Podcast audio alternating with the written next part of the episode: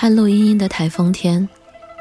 第二个短片讲的是一行人去普陀山拜佛的故事。还未通读，就倍感亲切，因为我就出生长大在普陀山的边上。但我们那里，拜佛不叫拜佛，而念作拜菩萨。尽管我至今都没有分清菩萨和佛的差别。小时候常被大人带着上岛拜菩萨。这让我很早就极其模糊地旁观了这种形式主义的信仰。如今回想起来，很多东西都已经记不清了，比如怎么坐轮渡，怎么上岛，是坐车还是徒步，怎么烧香，许什么愿望，所有具象化的场景一概没有印象。在这所有的一切里，唯一想感慨一句的是。寺庙里的斋饭是真好吃啊！说到这儿，请菩萨听了也千万不要生气呀。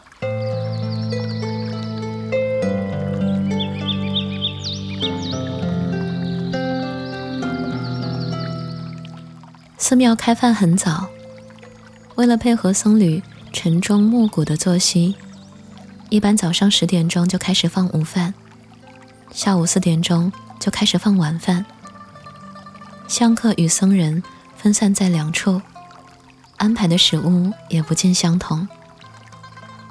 木盖子一掀，云蒸霞蔚，一大桶热腾腾的白米饭把整个大厅霎时照得亮堂堂的。带着梗的白菜炖得烂糊软塌，大概是为了照顾牙口不好的老年人。一米花渣，放点油豆腐。木耳片，淋了香油的榨菜丝，热热闹闹混成一团，就这么舀一大勺，随便撒在白米饭上，就是这餐饭的全部了。斋饭总是如此，粗鄙简单，没有油腥，甚至还有点不洁，像退回农耕时代吃大锅饭。可大家的胃口都很好，把头埋在大碗里。安静的吃着，只有喉咙咕咕作响。嗨，今天的你过得还好吗？这里是半岛玫瑰，我是玫瑰。新浪微博搜索“台风和玫瑰”可以找到我。说起来有趣，比起那些清洁却无情意的精美料理，还是这一碗简单粗鄙的斋饭更有人情味。食物本就只是给人果腹的，就凭这股诚实真挚的滋味，已胜却人间无数。那时候我还是小小的，却可以吃下两三海碗满满的斋饭。如今想来，只觉得不可思议。大概是因为拜前拜后耗费了太多的气力，又亦或是听从了妈妈的教唆。在寺庙吃的越多，便越有福。总之，突然间就变得比平日能吃许多。一波一碗接应着这滚烫暄软的福祉。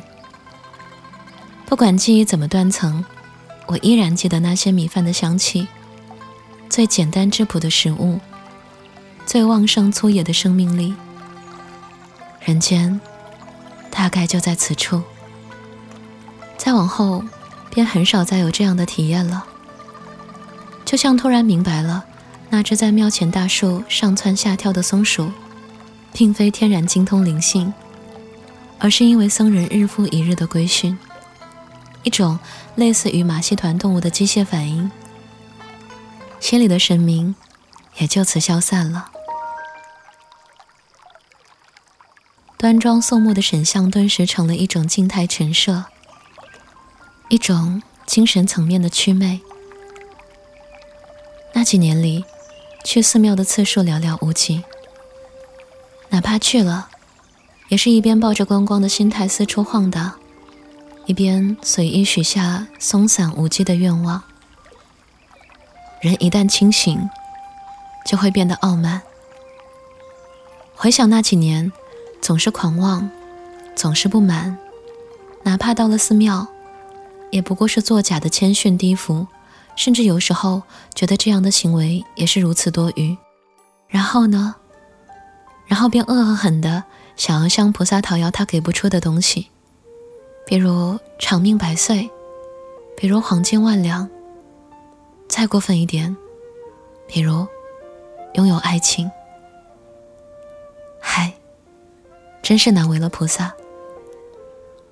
在后面，疑心菩萨真的听到了什么，又想教训一下我这傲慢的凡人，便突然送了个人到我的身边。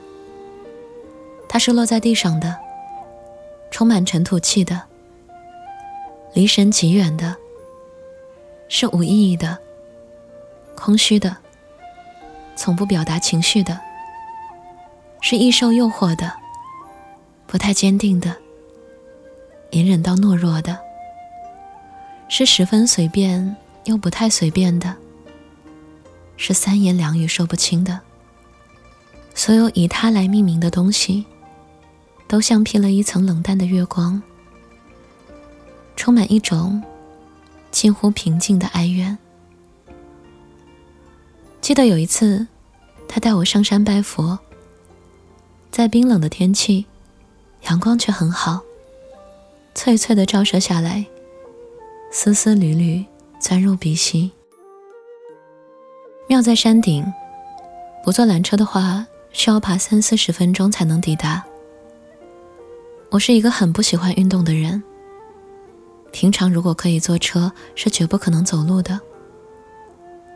至于需要大量做功的登山运动，更是望之却步。但。那是幸福的一天，就算是很辛苦的事情，也唰的一下就过去了。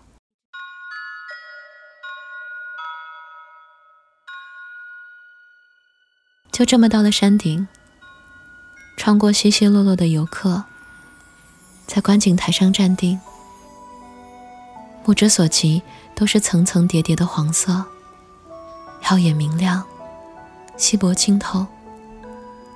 江浙沪的秋天极短，要把许多许多年的秋天全部相接，才看起来是个像样的季节。但最好的时光总是最短的，人只能靠记忆把它拉长。寺庙很小，看得出修建了有些年岁，和我之前在普陀山上见到的雕梁画栋、大气磅礴的建筑群。很是不同，低调的，甚至有点质朴，但香火却意外很旺。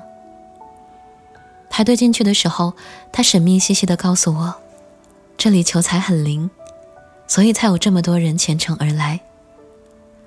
我无心顾及赚大钱这种太过于宏伟遥远的愿景，一心只想先解决自己因为穿得太少衣服而开始瑟瑟发抖的问题。便随口说了句：“好想喝热水啊！”谁知他竟然突然跑开了。回来的时候，塞给我一个矿泉水瓶，里面装了不知从哪儿来的热水。这个事情再怎么描述，也是无比普通，甚至不值一提的。但对于我来说，却是不敢多想的伤心。算了，不想再说。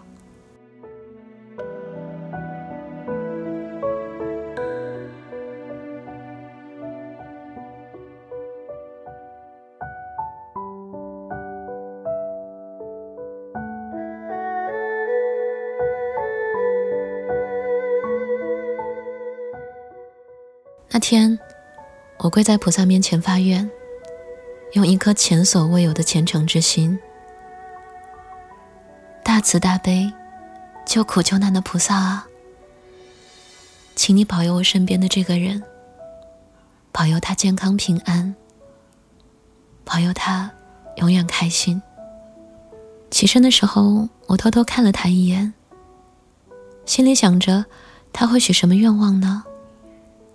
大概就是发大财、赚大钱之类的吧，便忍不住偷笑。挺好的，天真简单，比我的要好，起码没有太过强菩萨所难。再再再后来，直到很久很久之后的某天，和朋友偶然路过这座山，他说起这座山上有个很灵的神庙，问我有没有去上面拜过，我回答说没有，也对那个人的出现和消失。缄默不语，说好不提，也说好不写的，但最后还是写了，真是对不起。朋友没有多问，只是兀自说起了他自己的事儿。他说有一年在东京，当地人带他去了一个求恋爱非常灵验的大神宫，这是他有生之年第一次在许愿的时候把另一个人许进去。就像是专门是为了求感情才去的那个地方。他说：“其实许愿对象是永远不会知道自己曾出现在别人的愿望里的。大家日常都不是什么有信仰的人，但如果我也能出现在别人的愿望里，哪怕只是客串一下，也会觉得很幸福了。哪怕只是客串一下。”也会觉得很幸福了。我已经很久很久没有流眼泪了，却因为他的一句话，突然感受到了一种浸润全身的悲伤，眼泪流下来。幸好他没有发现。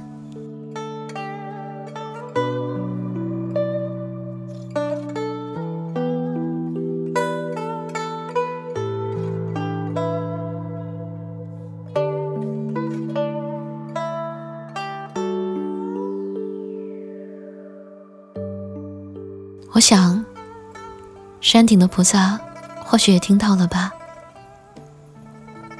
菩萨会怎么说呢？会不会因此垂怜世人多一点呢？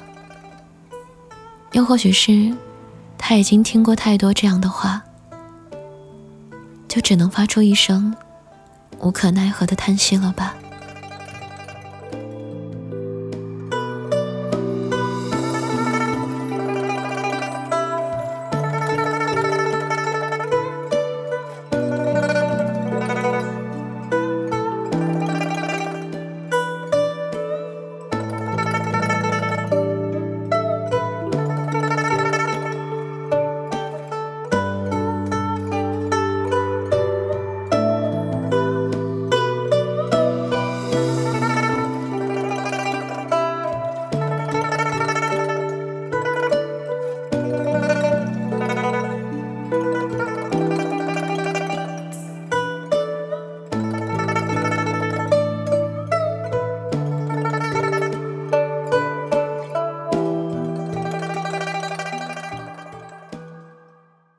这里是半岛玫瑰，我是玫瑰。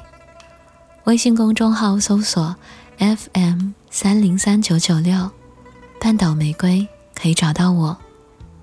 想要了解本期歌单，可在公众号中回复关键字“菩萨”即可获得。文章来自花大钱，韩，亲爱的小耳朵。